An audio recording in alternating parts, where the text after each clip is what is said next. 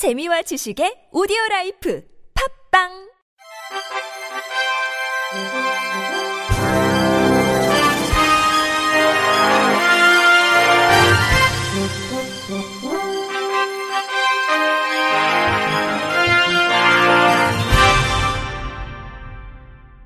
청취자 여러분 안녕하십니까? 10월 13일 목요일 KBIC 뉴스입니다. 장애인 단체들이 각종 인권 유린과 비리 의혹이 제기된 대구 시립 희망원에 대한 철저한 조사를 촉구했습니다.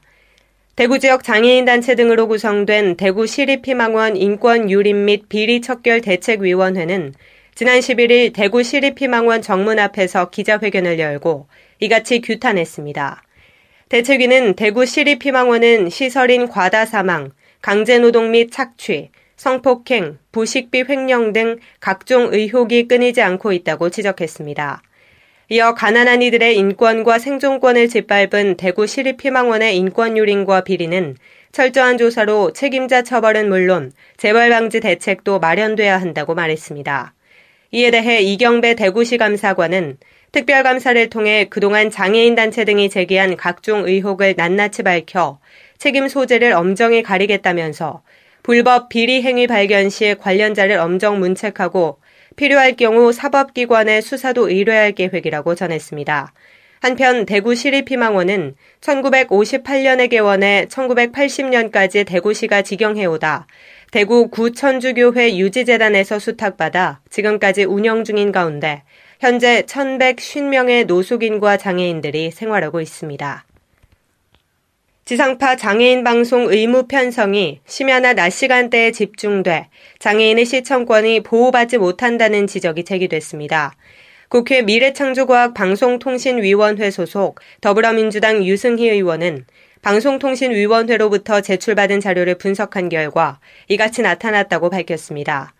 시각장애인을 위한 화면 해설의 경우 KBS는 97.9%, MBC와 SBS는 100%의 비율로 기타 시간대에 배치됐고 EBS만 31.7%의 분량을 주 시청 시간대에 편성했습니다. 청각 장애인을 위한 수화도 KBS 99.3%, MBC와 SBS 100%의 비율로 주 시청 시간대가 아닌 기타 시간대에, EBS는 78.2%를 기타 시간대에 편성했습니다.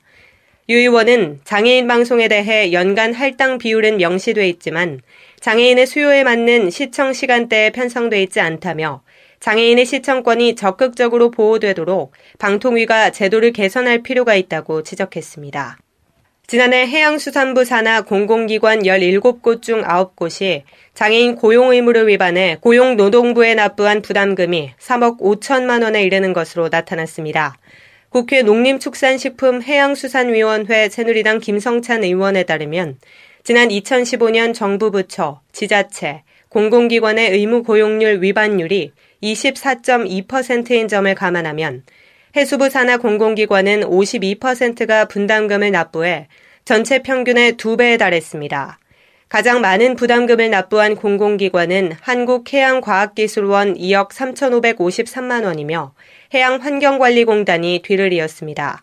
김 의원은 산하 공공기관의 장애인 의무 고용률을 관리 감독해야 할 해수부는 장애인 고용 실적을 제고하기 위해 공공기관 경영평가, 기관장 평가 시 장애인 의무 고용률 지표를 평가에 활용하고 있을 뿐 적극적인 노력을 하고 있지 않다고 지적했습니다.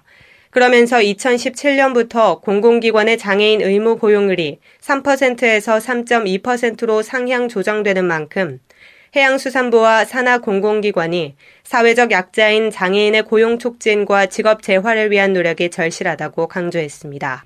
지난해 중증장애인 생산품 우선 구매 실적이 4,600여억 원에 달했습니다. 국회 보건복지위원회 소속 새누리당 강석진 의원이 한국장애인개발원으로부터 제출받은 자료에 따르면 2015년 한 해 동안 중증장애인 생산품 우선 구매 실적은 4,640억 원으로 우선 구매율 1.02%로 나타났습니다.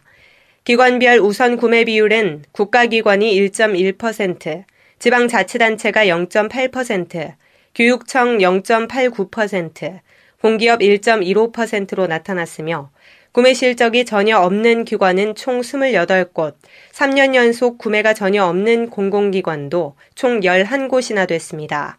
그러나 다른 분야의 우선 구매 제도를 보면 중소기업 제품 50%, 여성 기업 제품 5%등 의무 비율을 높게 책정하고 있는 반면 중증장애인 생산품은 1%에 불과해 의무 비율의 상향이 필요할 것으로 보입니다.